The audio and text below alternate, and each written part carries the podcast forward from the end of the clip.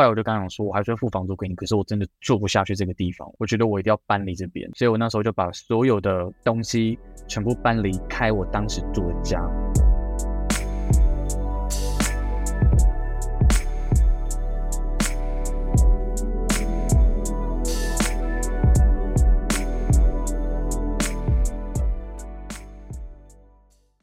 哎，我想问一下，他在他在火车站是第一次对你动手，这是比较印象深刻。他其实只有动过那一次手，但其实我觉得多数都是情绪上的暴力，精神、精神、精神给你的压力。因为像甩门，我觉得我对甩门有阴影，因为小时候我爸其实喝醉酒都会在家里甩门，然后要要叫大家起床，然后就是要吵架的意思。所以小时候我跟我妹。就长大后，其实我听到甩门声音，我也会很害怕。但是我蛮好奇的是，帮帮你那那一任男友，他是不是他家跟家里，他会这样跟他家里有一点关系？嗯，就是原生家庭吧。我后来交的每一任男友，基本上我都会给我妈看，就是会让他们认识。但是其实从那一任的时候，因为我们是那时候他是我第一个同居的男朋友，所以那时候其实我就是蛮希望可以介绍给家人，或是让家人看看他之类的。可是当时他就是，我觉得跟家庭真的很大关系，就是他没有办法看见一个圆满的家庭，或是一个欢乐的家庭，因为他的家庭是破碎的，他长期一直活在一个受害者心态。哦，那你后来是怎么跟他谈分手？嗯，当时分手有个点，那后来就是关乎到我下一任了，就是因为当时出现了学弟，就是一直在陪我，嗯，新的对象。对，就是我的下一任男友。哦，我觉得那时候真的他是我最大的救赎，是因为他那时候才大一，可是他非常成熟。然后其实他一直陪我，他除了帮我会帮我做臂展，然后他也陪我度过很多很压力很大的时光。所以你被打的这件事情，他也陪你度过？没有，他是很后面。哦，我觉得我自己也有不好的地方，是因为我当时有点心灵出轨了。可是因为前期那个那个状态，是我真的已经受不了。当时的那个精神压力，我我后来处理的方式是，因为那时候同居，房租其实都还有在缴。后来我就刚想说，我还是会付房租给你，可是我真的住不下去这个地方了，我觉得我一定要搬离这边，所以我那时候就把所有的东西全部搬离开我当时住的家。我有个疑问，那当时是你们有分手了吗？是你说你搬离的意思是分手？我们好像没有具体说分手这两个字。对哦哦哦，就是说你你要搬离而已这样。另外一个问题是，那你当下没有想要离开他吗？为什么？就是我蛮好奇，一个受害者的心态是，你对你搬离就代表你是还想给这段关系机会，只是想要彼此给彼此的呃一个距离冷静一下，还是你去慢慢的铺陈你想要分手这件事情？我觉得我对于一段关系，就是我会我对于一段爱情的关系，我会给他极度大的包容性。就是我我给予的包容性非常非常的高，你如果在没有沟通跟相处磨合的情况之下，你就直接否定当下他的这些行为，我就觉得有时候，我觉得有时候对对方可能会不公平。那当下你说我想要离开吗？是到后面我觉得，那当时真的压力好大，因为我们是读就是服装设计，然后服装设计真的，我觉得那个学业，我不敢，我不能，我不敢说其他系就没有他的压力，但是车服车衣服。你要在处理就是那个系上的所有功课的同时，当会长，我还要做我的毕业制作的六套衣服的设计，还要应对所有的事情。我觉得那个压力真的爆肝大到，我觉得我已经真的受不了了。我觉得我的整个的那个容量已经承载到一个极限，所以我最后就是真的爆大之后，我就跟他讲说，我真的没有办法继续跟你住在一起，我想离开，因为我真的我就受不了了，所以就就此分开了。我觉得分开还不是。还不是最可怕，我觉得最可怕的是他那时候是用脸书，他会疯狂的发一些很受害者心态的文章，而且我觉得最让我崩溃的是，他就是把整个形象受害成好像他才是受害者，他没有对我做过任何什么对不起我的事情。嗯、然后我觉得最让我难过的地方是，连我的就是毕展的指导老师也在他的脸书下面留言说，他说不要难过，我是支持你的。也许就是现在来看，就是这个留言觉得没什么，可是以当时我还是孩子的那个状态的时候，我就会觉得说，为什么你要在我的前任留言这样，好像就是觉得说，连我的老师都去做出这样的事情。可是我觉得老师有没有去理解，当时的状况就他成为了加害者。对，但是我觉得可能那时候我也没有说出口、嗯、是因为我觉得当时对他还是有那个情愫在，我就会觉得我想去保护我爱的人，我不想让大家去觉得他受伤死了。有时候反过来就会想说，那我受到的伤害呢？因为当时我去找学弟之后，我我没有跟学弟在一起，但是可能那个行为就让大家误会，而且那时候就是造成就是我们班上有一部分已经就是可能不认同我在当会长的一些行为的人，他们后续就会用语言一直攻击我，说我就是一个垃圾啊，是个怎么样啊，然后这些语言就是会一直传到传到我的耳边、啊、然后那时候我压力大到就是我整个大四的下学期我都没有去学校上课，我不敢去学校上课，我不想要面对班上的人，我就觉得说反正我这一科当当掉了，我可以就是在用延毕的时候去把这些学分修回来。听起来听起来你受到他的呃怎么讲，对，受到他精神上的伤害，然后他还号召大家，感觉你也被大家霸凌了，所以你其实被霸凌、欸、哦，我突然讲好想哭、哦、我们那时候有校内跟校外的决赛，校外的决赛前一天，我到那个前一刻的时候，我想要做的衣服都还没有做完，一直把自己盯在一个状态，然后一直在做那些衣服，然后是直到就是那一天，我永远记得那一天，那一年的时候是大甲要妈祖巡回，我有个很好的朋友，他未来要参加那个就是妈祖出巡，所以他来就是他顺路会经过我们学校，所以他就来跟我们跟我吃饭。然后你在那个很紧绷状态下，你看到一个很熟悉很好的朋友的时候，很久没见面了，你就觉得心突然有点放松。然后在一放松那个状态之下的时候，你才意识到，天哪，我是真的受伤了。然后我伤得非常非常的重，然后一直把自己盯得很紧绷。回到教室的时候，我就是。那时候那些可能有语言霸凌或是有一些对我不满的同学，当时也在教室，可是曾经我们是很好的朋友，然后后来变成那样子的状态的时候，其实想到我就觉得很难过。我永远记得我当下，就是因为我的衣服又是很厚重的那种设计，我那时候就把自己埋在那个衣服里面，然后哭，可是我不敢哭出声，我不想让人家知道我在哭，就是想当自己在睡觉，可我一直在哭一直在哭一直在哭一直在宣泄那情绪，因为我觉得我忍受很久的情绪就是要爆发。对，哇，讲到很远，你在找出口了，你的情绪在找出口，嗯，就是来自各方的压力跟情绪。然后我我我觉得就是真的蛮受伤，是因为当时就是真的没有人，就是除了除了当时的下一任男友那个学弟，他陪在我身边之外，我也不想跟家里讲担心这件事情。然后我我我当下就觉得说，真的就是你你没有一个精神支柱，或者说那个人可以陪你，你只能独自面对那个状态，而且可能自己又当时因为工作经验没有很多，然后在处理会长这个职务的时候，你不敢去跟自己的组员聊这种心内心的感受，因为他们可能也正在水深火热，或者是正在处理他们的当下的那个情绪跟状态。对，真的是辛苦了。但是应该说，我想问邦邦一个问题，今天到现在为止，你看你刚刚看讲到这件事情的时候，你还是就是忍不住很热泪盈眶，或是觉得很难过，或者是感同身受这件事情，但你到至今你有没有一种呃，甚至是可能可以告诉比如说我们的听众朋友们说，当我他们真的比如说水深火热在遇到这样子状况的时候，如果以现在的你，然后在为过去的你，你会想要用怎样的呃状态，或是怎样的方式去解决，比如说这样子的感情问题？如果是以你现在状态的话，我觉得我现在就是内心比较坚强，嗯，然后可能就是年纪长大了啦。然后我我现在看我现在这一任男友，再回去看，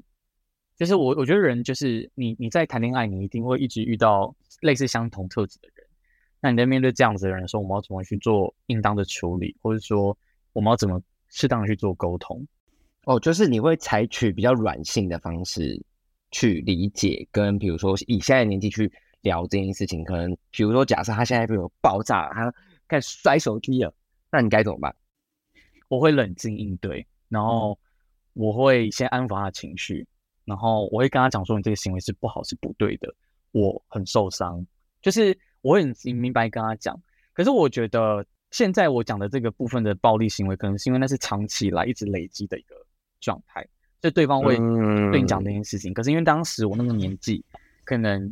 也是第一个不太会处理，也是第一也是第一个我第一个就是谈恋爱比较久的另一半，所以我当时就会觉得好，我觉得可以去处理这件事情。可是现在我可能就会去观察，如果真的不 OK， 我会先还是会先沟通，如果真的不行我真的就直接分手，因为我会觉得你没有办法让我沟通，或是你永远只会把情绪摆在前面，你不会把理性拿出来去应对那些事情这样子。哦，那我觉得刚刚我们谈到的恐怖情人的特质里面，从刚刚最基本讲说呃，要威胁自杀自残这件事情嘛，然后跟刚刚其实 Joseph 那边最轻等级的泼水，然后到自残，然后到刚刚邦邦讲的就是有动手打你这件事情，其实层级就是越来越演越烈嘛。然后我还有曾经听过一个我朋友的朋友，但我还没有跟他那么近的一个状况是，我觉得这个又比动手更可怕。你们听听是不是这样的恐怖情人到底他在这个阴霾下该怎么去解决？因为我觉得这个故事也很值得听，因为我觉得跟你讲一定超多人有经历到这件事情，就是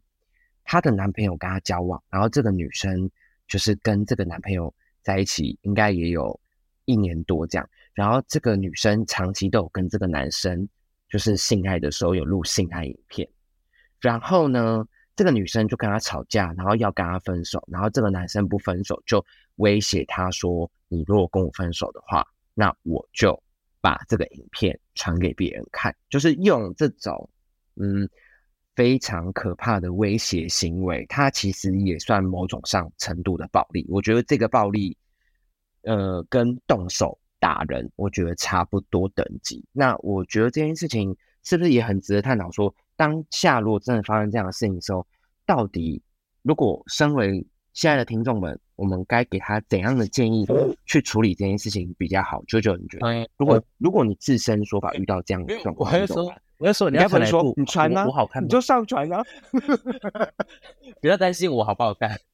漂亮很重要哎、欸，不是啦，漂亮很重要。我觉得，我觉得如果是我的话，我会，我我可能会报警。我说你吵，我就报警。其实我觉得，呃、欸，因为问我，我觉得不准，因为我觉得我们已经是出社会的人了。我觉得，因为我觉得，因为呃，你在对于这一段关系还不成熟的时候，我觉得可能我们亚洲文化的影响，我们就是会把对方放得比较重，把自己放得比较小。那经过社会的历练，我现在就是你会觉得自己是比较，没错，你会比较自我一点点，所以你会比较保护自己。我觉得年纪轻的时候，你会觉得说，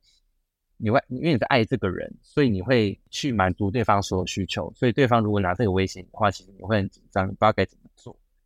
所以我觉得，如果真的是遇到这种对这种情况，我觉得要去寻求呃专业的人的协助。补充补充一下，就是如果就是散步。就是如果有些人拍私密影像或者是一些比较涉及你隐私的东西，然后用散布的方式去威胁对方的话，会涉及刑法第三百零五条的恐吓罪哦，犯法咯，大家大家都听到咯，犯法。所以犯法的话，这边统整就是那邦邦刚刚讲完了，这个是犯法的行为，所以听众朋友们，如果你真的经历这样的事情的时候，你要勇敢的去讲说这是犯罪的行为，并且制止。而且我可以教一下，就是一些听众朋友们保护自己的方式，就是 LINE 都会有所谓的对话记录。那基本上只要在二十四小时内不要让对方去收回讯息的话，那个讯息就一直保存在上面。那你就可以用截图记录的方式去留存证据。那如果对方就是可能有一些语害上的破鞋的时候，我觉得可以找到一些适当的时机替自己就是做录音，去留存证据，去适当的保护自己。就例如说 Apple Watch 它有就是可以随时录音的功能，对，这不是业配，但就只是一个小技巧、oh. 跟大家讲一下，因为我觉得就是还是要适当的保护自己，我觉得这件事情是很重要的。我觉得会被威胁的人的心态会觉得说，那对方一定会威胁他说，好啊，你报警了，但事情越闹越大，大家就知道你有在做这件事情。但是被威胁的那个人就会觉得说，他不想让大家知道说他有拍性爱影片，他不想要被大家知道这件事情，他觉得他他觉得很丢脸。那那那他应该怎么做？对，就是这就是重点。他就是当下一定会有慌张嘛。刚刚邦邦就有提到说，真的要勇敢的说这个是犯罪的行为，然后你要截图下来，并且反传给他说，如果你要这样的话，那我就报警。那你如果敢真的上传的话，因为我觉得还是就我我当然能够懂说，比如说有些女生真的是，我觉得因为我们都是同性恋，所以我们可能没有办法真正的就是呃去感受到他们的那种感受，因为女性毕竟就不是像我们男性，比如说真的被传出去还是怎么样，但女性就更更私密，或者她更不敢去反抗。我完全懂你说，呃，那个角度就是她会特别的惊吓，是她的东西会被大家看到，会被大家威胁这样。但我觉得会发生，终究还是会发生。但我觉得就是保护自己，是刚刚邦邦说的那个保护自己的方式，其实比较好。又或者是说提提醒大家说，女性如果要录这种影片的话，通常请放在女生的手机。我觉得你可以要求说，那如果好，那男方如果真的要录的话，那好，可不可以用女性的手女方的手机来录就好，这样可以更确保他不会呃拿这个东西然后来威胁你或是把柄。我觉得有一个很重要的观念要教大家，一段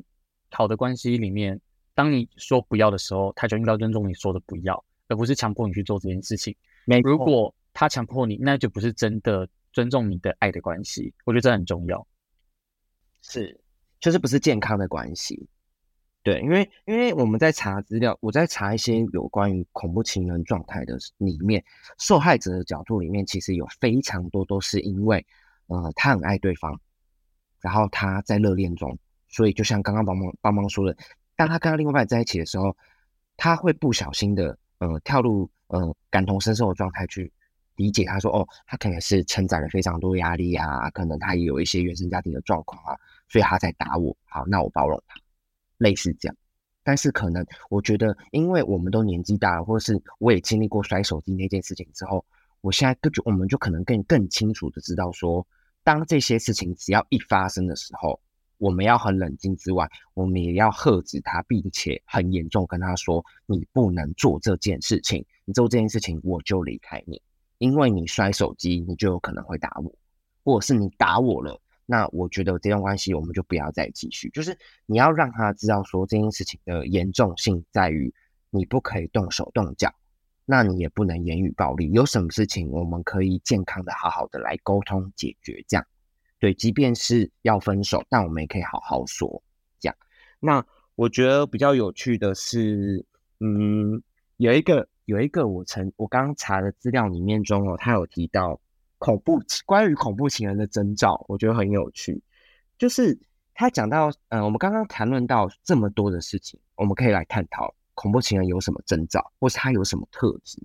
就是他第一，他们非常没有安全感。我们刚刚有提到，他们非常没有安全感之余，第二就是他们非常需要认同感，跟为什么他们一直都要引起我们的注意。就是因为这样，所以他在原生家庭之中，或者是他在他的经历当中，可能不曾被注意过，甚至很自卑过，甚至有被打过，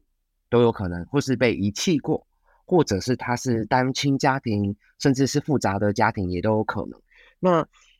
就是有所谓的手机定位，或者是就是频率的查勤，这个就是他没有安全感的状况。我觉得第一点这个很有趣，然后第二个是他控制很控制欲很强，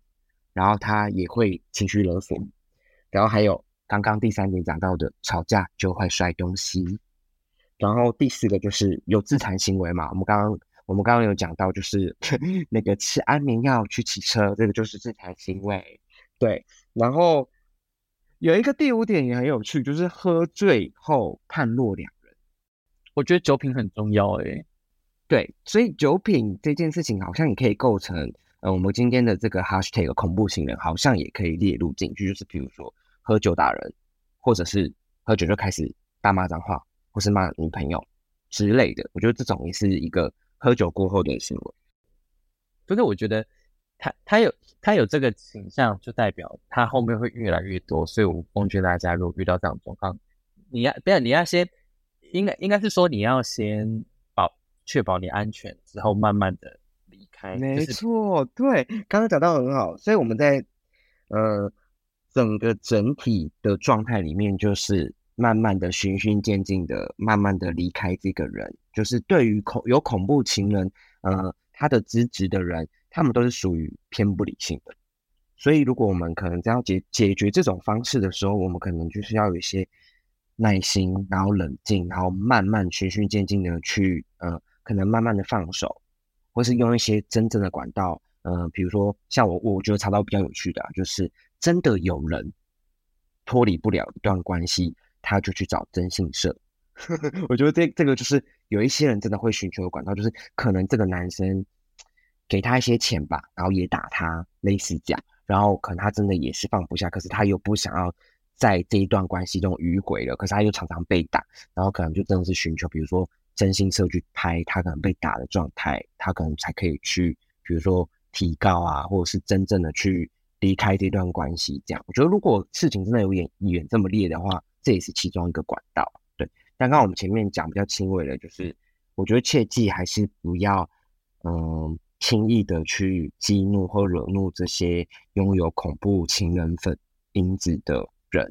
就是大家都要先冷静。因为我觉得我们刚刚讲的可能有一些是玩笑或是比较轻微的，但重而就是像我们新闻上所看到的，可能真的他你激烈你越刺激他，他真的是拿刀出来捅你一下，然后他也觉得他自己就跟你一起去了那种，我觉得也是很多也很也有这种状况发生。所以我觉得大家还是要保持冷静，然后谈好关系这样。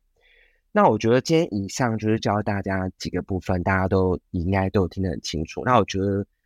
还是要由邦邦来做一下我们那个感情题的结论。我觉得刚刚讲到一个蛮重要，就是一段感情里面另一半爱你的人，他是不会让你受伤的，所以当你觉得受伤或者觉得怎样的时候，你要适当去做反应。那当他如果就是威胁你或是语迫你的时候，要勇敢的说不。对，那如果真的就是走不下去了，感情要分手的话，一定要和平分手，让爱好聚好散。没错没错，然后我觉得还要适时的求救，你只要求救讲出来，其实都会有解决的方法。好的，那我们今天就聊到这里咯。如果有任何问题或更有趣的事，你可以在下方留言给我们，或是你可以到我们的 I G 私讯小盒子给我们，你们的故事就可能会被我们分享在这里。那我们就感谢大家。好的，那今天谢谢大家，谢谢大家的收听哦，拜拜，拜拜。